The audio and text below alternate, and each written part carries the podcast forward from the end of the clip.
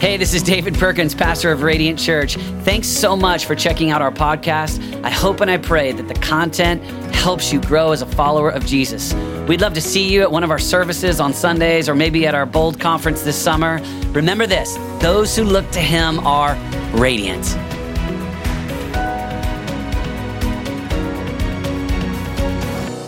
Radiant Church, there are a lot of great young leaders in our church. And one of the things we hold dear is helping raise up young leaders, giving them an opportunity to share and proclaim and be voices. So we call this Young Voices. And today you're going to hear from five young voices in our church. And so we're considering if you're under 40, you're young. And so uh, today you're going to hear from Paul Barker. And I deeply love Paul and Gabby. Paul leads creative here at Radiant. And then uh, you're going to hear from Josh Copeland. I love Josh. He serves with uh, kids here. And you're going to hear from Dory, her and her husband, pioneer and leads small groups here at Radiant. And then you're going to hear from Harrison Blake, who's helping us with kids and is probably the youngest voice you're going to hear from today. And then at the end, you're going to hear from fiery Katie Reed, who uh, leads worship at Radiant. And so I want to encourage you, if you're watching online today, uh, give some hearts and give them some digital shout outs. And uh, if you're in person in gathering, make sure and tell them that they did a great job. You can even amen as you watch this on a screen. Uh, but we want to celebrate the young leaders in our church. And so let's take the next few moments and hear from some of the up and coming young leaders at Radiant Church. Good morning, Radiant Church. I'm so thrilled to be with you today. I know it looks a little bit different as I'm coming through a screen, but I believe none of that matters. God can speak to us no matter what the circumstances are. I want to give my heartfelt thank you to our pastors, David and Renata. You know how amazing they are, but I just want to talk about that a little bit. They are amazing people. So thankful to be on the team here at Radiant and to be under their leadership. Uh, and I just want to say thank you for letting me speak today. Um, it's a privilege and an honor. Now, uh, I'm married to a beautiful young lady named Gabby, and we have two amazing children, Eloise and Ellis. And we've been in Kansas City for a little over four years now, and we absolutely love it. And uh, my daughter Eloise is somebody who she's our firstborn. She has a huge personality, and she's if if you've ever met her, you'd remember because she's a lot like me. She's um, she looks like me, she talks like me, uh, and I just love it. But I remember when she was really young she was uh, less than one years old, and she was. Um, we were in a season where Gabby was working a lot, and I was at home spending time with Eloise, and I saw a lot of her early milestones. And one of the that I one that I remember was when she started crawling. And when Eloise started crawling, I remember um, it used to be like, hey, I could put her down on the floor, and I could go into the other room, and a few minutes later, I would come back, and she was still there, and it was easy. I was like, man, it's parenting thing, I got it.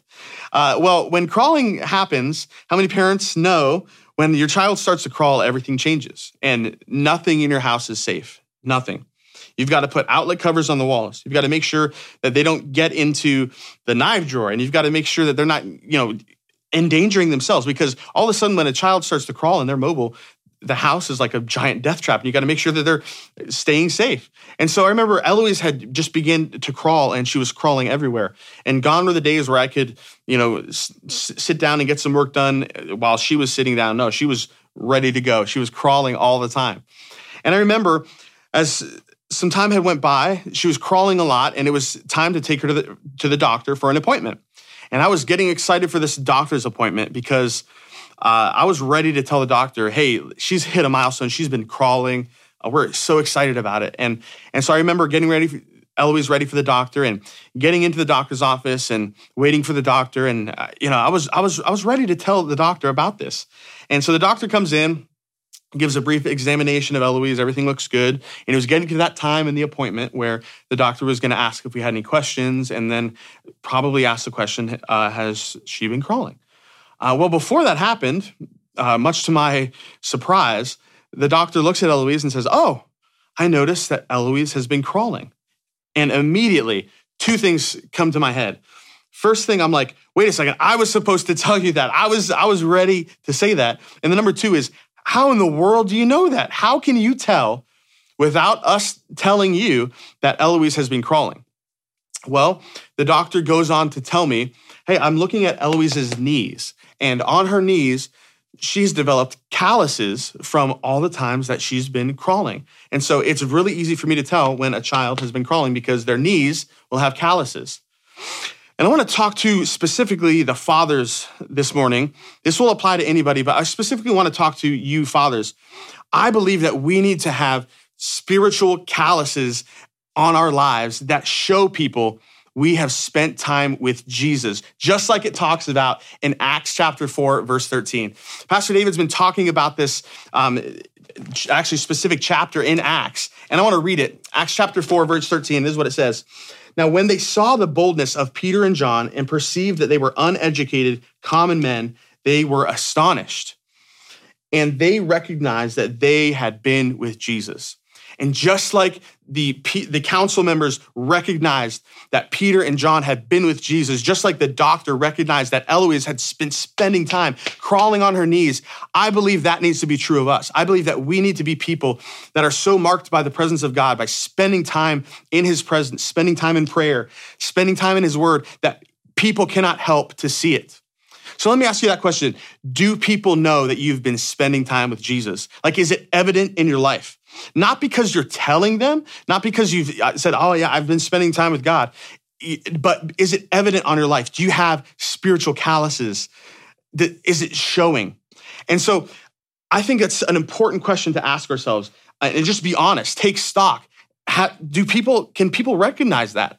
Is, is my time with God evident in my life? Because I know as a father, when I've been spending time with God, I'm a lot quicker to respond in love and grace to my children, to my wife, to others. I'm, I'm just so much more Christ-like when I've been spending time with Him than when I haven't. Because I, I, when I when I have been missing days and I haven't been spending time with God, I can see the effects of that. And Peter and John were just ordinary men, but they the council members were able to tell, hey, these men have been with Jesus. They were just ordinary men, but there was something about them that marked them. And this is true in any subject. Uh, it doesn't matter what um, subject you're talking about. Like, I can't just try to walk on to the Kansas City Chiefs and expect to make the team, right? Like, I can't say, okay, I'm just going to try out for the football team because I really like it. No, I actually have to spend time doing doing that. Like, I, that's a whole career. You, you spend time when you're young and you have to uh, go through little league football and then you have to get into middle school and then in high school and college and you have to devote your life to that and i can't expect to be good at something that i haven't spent time doing and we cannot expect to look like Jesus if we have not been spending time with him. So I just want to give a charge to the fathers and say, like, have you been spending time with God? And if not, like, start it. Let's prioritize it. I believe that needs to be true of us. So I want to tell you two things. Your time is valuable. I don't know if you've ever heard the phrase that time is money. Your time is valuable, um, but and we can't expect to be good at something that that we're never doing. Just like I said, like with the football analogy, we can't expect to um, actually look like Jesus if we're not spending time with him. And the number two, time with Jesus is invaluable. It's invaluable. Do not forsake it. Time with Jesus is vital to our lives as followers of him. And, you know, Jesus woke up early. Uh, you see it in the Bible time and time again. He was up early to spend time with the Father. And that's our example. Like, we need to be spending time with the Father and prioritizing that. And so I want to give just a few practicals uh, to you dads, but anybody can take this. Um, this is what I try to do um, in my spending time with Jesus, just a few practicals. So, first thing is I like to get up in the morning before my wife is up, before my kids are up. I like to make some pour over coffee and spend time in my Bible, spend time in prayer. Number two is I like to use the one year Bible. So, the one year Bible is where you can actually go to the date of the year, like July 5th, and you can actually pull up and see, okay, this is my reading for the day. And if I miss a day, I don't try to catch up. I just stick to the day that I'm in. And that's really helped me to stay consistent um, because there's times that I miss it and there's times that I, I, I don't actually get to it every day, but I try to get there. And number three is uh, using a journal and a highlighter. It's so good to actually look over your time spent with the Lord over the past few weeks or the past few months and to see what God is speaking to you. So, those are a few things that I do that have really helped me in my walk with the Lord and spending time with Him. Uh, now, I would just love to pray for you and uh, pray specifically for the fathers. Um, you know, it's Fourth of July weekend, but really in my heart, it's it's like it's Father's Day, and I just really want to uh, pray for the fathers today. So, Jesus, I just pray for every father out there today, Lord. I pray, Lord, that they would begin to prioritize spending time in your presence. Lord, they would prioritize, uh, Lord, whether it's waking up early or staying up late and spending time in your word. Lord, they would prioritize being a man of prayer. Lord, I pray that that would mark the men at Radiant Church, Lord, that we would be people who are marked by your presence, or that we have spiritual calluses on our knees. Jesus, I pray for the men of Radiant Church, Lord, that that would be true of them. Lord, I just thank you for what you're doing in our church. I thank you for what you're doing in our hearts, Lord. We love you today. In Jesus' name, amen. Good morning, Radiant Church. My name is Josh Copeland, and I have the distinct privilege of serving in Radiant Kids each and every week.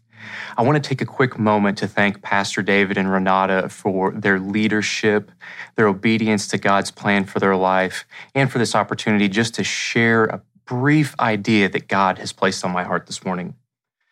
Like I said, I had the privilege of leading one of our elementary services each week, and I get to serve with some of the most passionate and compassionate people who deeply and truly care about the children in our church. Our mission is to lead our kids to a fulfilled and fruitful relationship with Jesus. Today, I want to talk to you about an idea that has been on my mind for over the past year, and I just can't seem to shake it. The idea is this there is no substitute for the presence and power of God. Let me repeat that. There is no substitute for the presence and power of God.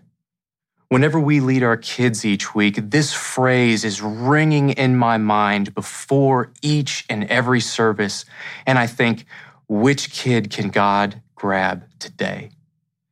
Now, the passage of scripture that I want to read today is found in Exodus chapter 33, verses 15 and 16. And it says this, and this is Moses talking If your presence will not go, do not carry us up from here.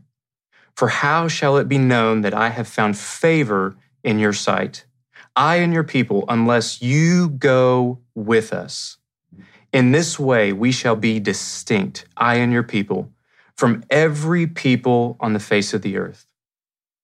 Then the Lord said to Moses, I will do the very thing that you have asked, for you have found favor in my sight. In the same way that Moses led the children of Israel I firmly believe that it is our job to lead the children in the body of Christ into a close, intimate relationship with Jesus, that they would experience his presence and that they would be vessels of his power. You see, when I became involved in Radiant Kids a little over a year ago, it stemmed from a conversation about serving you see, I was talking to Nate Durinsky and I was trying to figure out the best place for me to serve. And he made a passing comment that they could use a little bit of extra help in Radiant Kids. So I volunteered and I came back, and immediately after the first week, I became attached to these children because in the course of doing so, God did something in my heart. Whenever you explain the gospel message to children, you really have to learn what it is that Jesus did, and you have to be able to articulate it in a very small window in such a way that they can grasp what it is that Jesus did in a moment. I want to tell you that I know for a fact that some of you are called to children's ministry, specifically here at Radiant Church, and you had no idea until the Holy Spirit prompted you in this moment. You may have thoughts that there is no way that I'm capable. Kids get crazy and they scream and they run around and they make me want to pull my hair out. And I thought some of the same things. But the amazing thing is this is that God will equip you. He will empower you to do what it is that he has called you to do, and that is to bring his presence, to usher his presence to his children. In the same way that God transformed Moses, God can transform you and me. You see, whenever I had questions about what I would do, and there was weeks where I didn't know if I did a good job or if anybody learned anything, I trusted that God put me in a position that it was something that He said through me that would help these kids experience His presence. Like Moses, I felt completely unprepared, but God worked in me. For me, the proof of this is in one of our kids. His name is Eli. Week in and week out, he would come in so excited to be there at Radiant Kids. And in one week, right around Easter, we were talking about what it means to worship and what it means to press in to God's presence. And so during that worship service, I saw Eli engage in the worshiping and push, pushing into God's presence in a way that I had never seen before. And week in and week out, from that moment forward, he pressed in. He sought God's presence. And so after a few weeks, I made it a point to tell Eli's mom that, you know, Eli has found a good thing. God is working in Eli. And she looked at me with the most emotional look in her face, with so much relief. And she told me, I am so glad that you told me that because I did not know where Eli was. I did not know if he wanted anything to do with Jesus because he never talked about Jesus at home. And so, knowing that being there each and every week and showing these kids what it means to press in to the presence of God has completely changed my life in ways that I could have never imagined. If you have ever wondered what it might be like to serve and witness to kids and just share the love of God with them, I would be honored if you would reach out to myself or Renata, and we would love to get you plugged in and involved because it's not just about the kids, it's also about the change that God does in you. You get the opportunity to push in to God's presence like you have never before. And you get to usher and lead the children in our church to a fruitful relationship with God. I want to pray over us really quickly this morning because I know there are some of you who have a passion burning in your heart for kids right now. Jesus, we love you. We thank you for your Holy Spirit and the pursuit of your presence. Lord, we thank you that you are welling up in their hearts a sense of calling to draw your children closer to you. Lord, I thank you that you would give them the boldness to respond to that call and to change kids' worlds. Hi, my name is Dory Shannon, and my husband and I serve in small groups here at Radiant. We love the community here at Radiant Church. Our passion is to see people take their steps into community. I'd love to help you in your journey to get connected, whether you're watching online or in the room. I am so excited to be gathering in person again. However, a couple of weeks ago during worship, I was feeling the sense of, man, there's still so much going on, and a desperation for a move of God began rising up within me. And honestly, it's been an emotion I've become well acquainted with in the past few months. I sense the Holy Spirit in that moment whisper to me and say, Dory, what you're feeling are the birth pangs. And he directed me to Romans 8 22 through 25 in the message. All around us, we observe a pregnant creation. The difficult times of pain throughout the world are simply birth pangs. But it's not only around us, it's within us. The Spirit of God is arousing us within. We are also feeling the birth pains. These sterile and barren bodies of ours are yearning for full deliverance. That's why waiting does not diminish us any more than waiting diminishes a pregnant mother. We're enlarged in the waiting.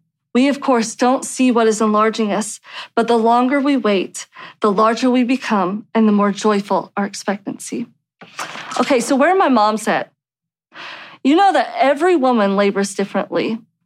You have the ones that quietly and calmly breathe through contractions, and then there's the screamers. I never quite understood the screamers until I was in labor with my own son, Finley. I hit a point of despair when I realized the epidural I received just moments ago was definitely not kicking in. and suddenly, I understood the screamers. I look over to see Skylar uncontrollably laughing because somehow he found humorous my current state of misery. I then feel this hand try and grab me, and I straight up slapped it away, only to realize it was my sweet, sweet nurse trying to move me to prepare for delivery. Now, some of you may could say that that was the birthing pain, or perhaps you mamas could argue that it may have been marriage pain from my husband laughing at me. We're still unsure. But later, she did receive an apology. And as for Skylar, the Lord's sweet justice came when my water broke all over him. But you see, as impending delivery approaches, the contractions become increasingly more painful and more frequent. But this isn't a pain we despair from because we know that it's productive. It births life. The pain is accompanied with expectancy and hope that comes with the promise of new life. Right now, I believe we are all experiencing the birth pains Paul wrote about in Romans 8 on a corporate and a personal scale. You see, the world is telling us that we're entering into a new normal. We hear that phrase over and over again. And I agree, we are transitioning into a new normal, but it's not as the world perceives. Right now, we are being positioned and conditioned for revival. Revival means restoration to life, consciousness, vigor, and strength. God is longing to pour out his spirit and position us for revival. But how do we prepare and what is our role?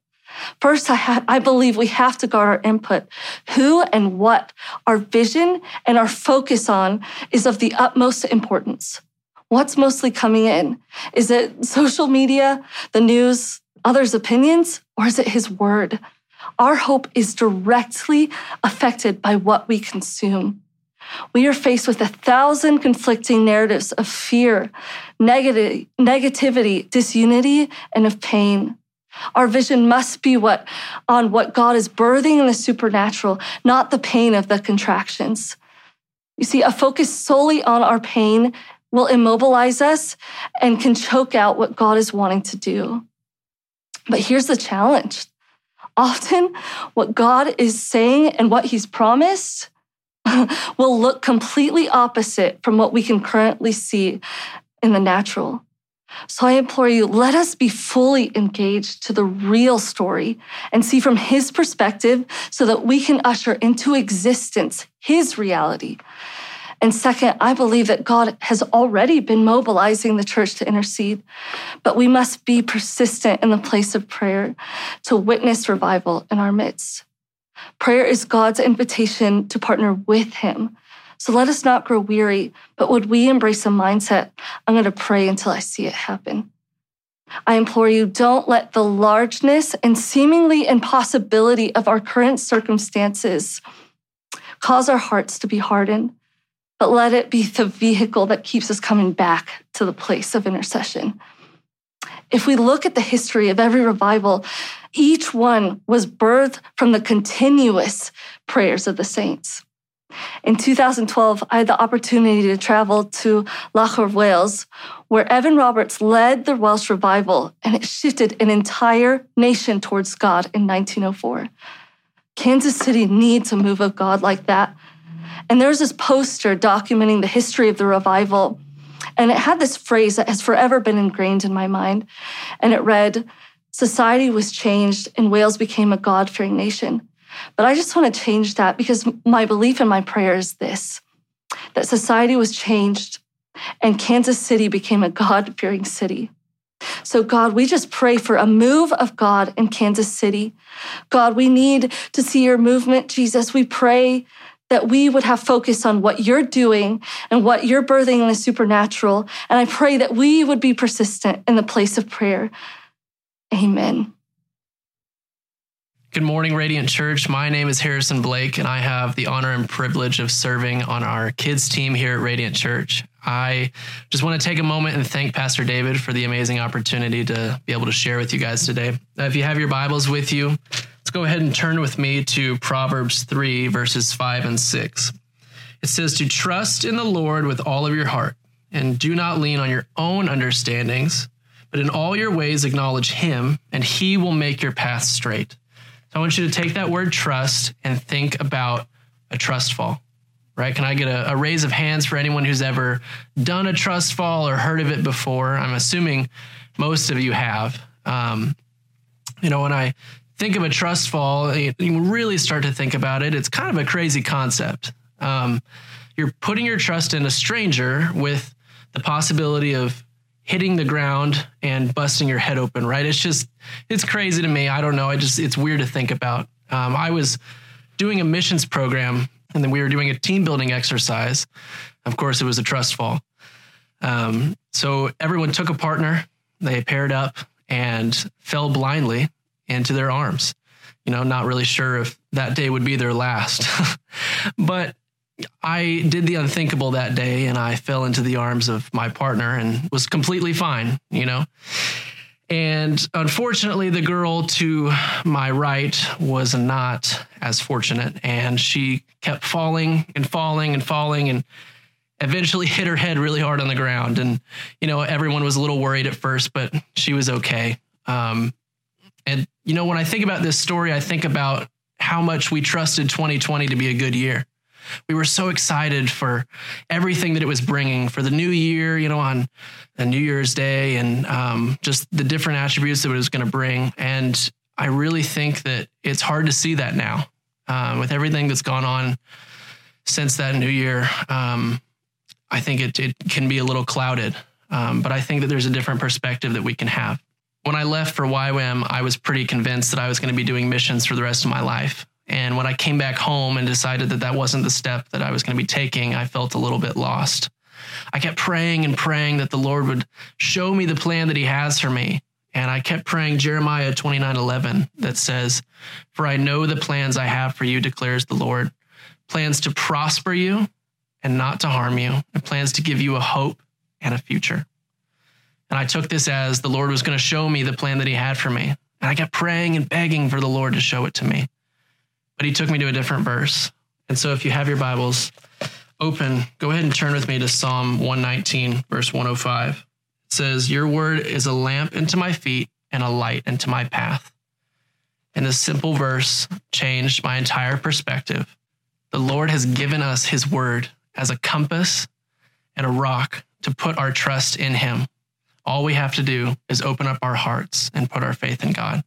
This year may be different and it comes with its own set of challenges. And it's really easy to focus on all the different negative things that have happened so far. But it's because of our relationship with Christ and having Him inside of us that we can have a different perspective than those around us. We put our trust in God and give up our fears and anxieties to Him. We can look at this as a time to grow closer to Him as our Father.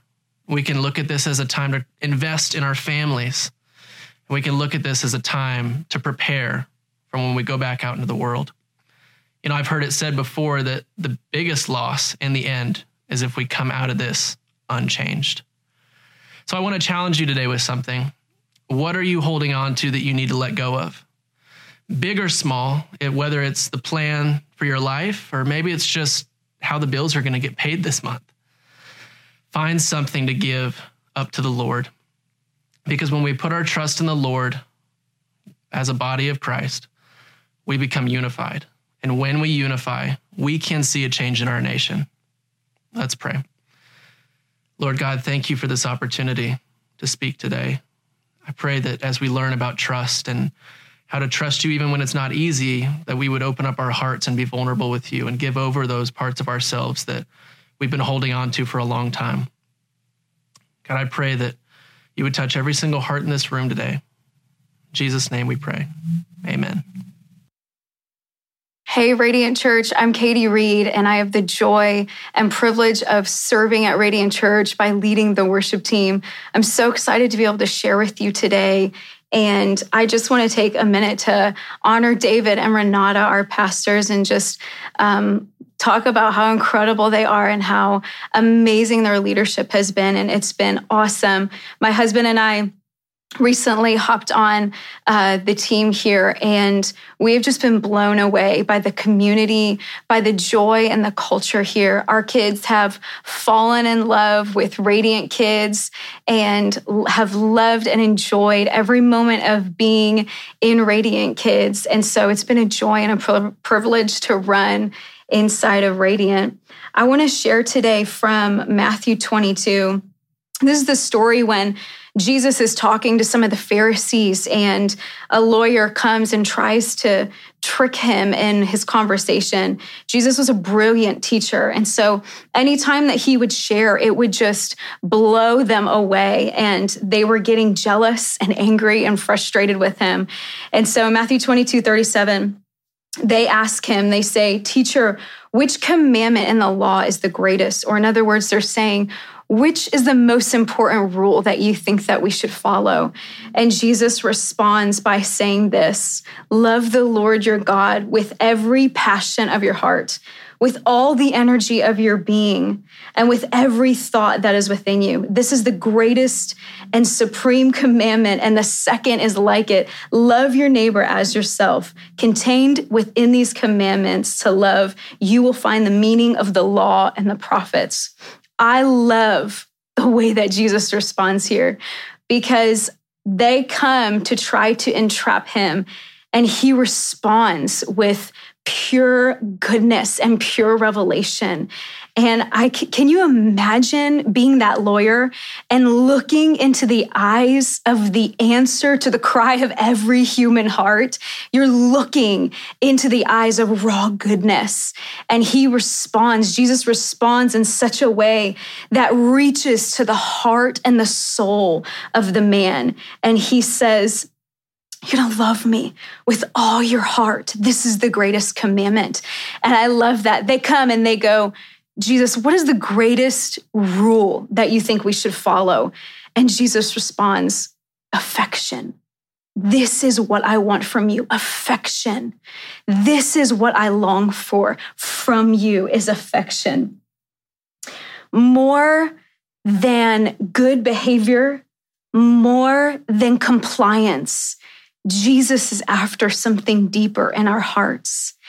And I feel just this jealousy in the heart of God to uh, to draw and and to bring people close to Him.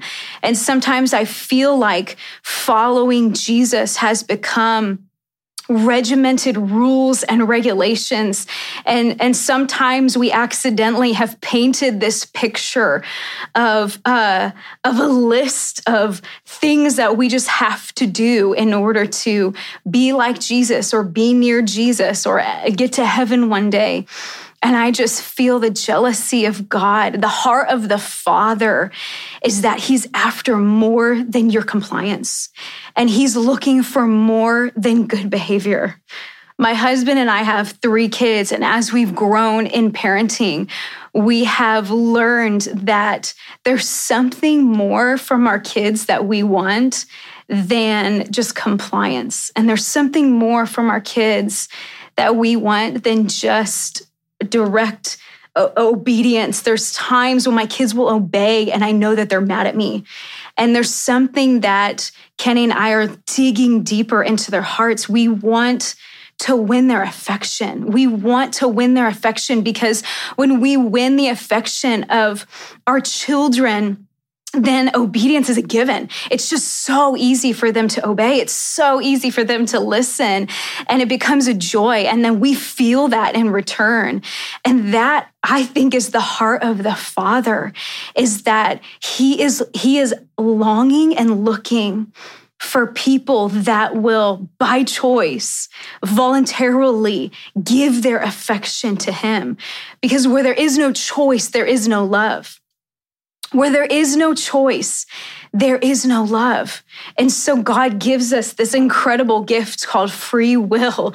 And he's not going to force his his hand on you. He's not going to force himself on you, but he he draws us. The Bible says that he likes to draw us with cords of loving kindness. Jesus likes to describe himself as as gentle and lowly, as compassionate and gracious and slow to anger. And all of these things begin to draw us to the heart of God. And then we begin to experience what he's like and we get to experience his love and his deep affection and it makes us want to willingly obey and willingly do the things that he's asking because really we're designed that when we are in obedience to God, our hearts are fully alive. When we live a life of obedience to the word, our hearts are alive. And if we look at the Bible and we look at scriptures and principles as a crushing weight on us, then we're never going to feel the deep satisfaction of a, of a connection with God. But when we look at these these principles and we look at them as boundary lines and we look at them as protection and we look at them as this is how we're going to thrive in this life, then we begin to see God as a gracious shepherd who is drawing us close to him. I love when Jesus tells his disciples, he says, I'm not going to call you servants anymore because servants, they don't know what their master's doing. But I'm going to call you friends because I want you drawn close to me. I want you to know the plans and the dreams that are in my heart. I want you to know these things. And so I'm not going to look at you like you're a servant where I tell you what to do and then you just go do it. But I'm going to look at you like a friend where I get to share the dreams in my heart and then it becomes alive inside of you. And then you get to run with me in this. This theme of of God drawing man to, to himself. This is, this is the song of the ages. This is the story of stories. This is the thread woven throughout the Old Testament and the prophets and the New Testament. We watch it played out as Jesus walks the earth. This is the story that this is everything that the law and the prophets hang on this. Jesus says, I want your affection. And more than that, when you give me your affection and you walk in this with me, you're gonna be deeply fulfilled, deeply satisfied. And I just, I love the way that God has orchestrated and, and created the whole storyline is to draw you to himself. This is the story from the garden to the mountain with Moses to the cross of Jesus this is the theme that is driving every single story that you are reading in scripture. It's that God wants to be with you. He wants to draw you to himself. And so, Father, I ask you, God, I ask you right now, God, that you would reach out to people, that you would draw them to yourself. God, that the story of the ages would resound inside of us. And we would look into the eyes of the answer to the, to the human heart, the cry for the human heart to find satisfaction, the cry of the human heart to find joy and peace. God, that we would look into the eyes of Jesus, Lord, and that you would draw us and we would be forever changed by your love. In Jesus' name, amen.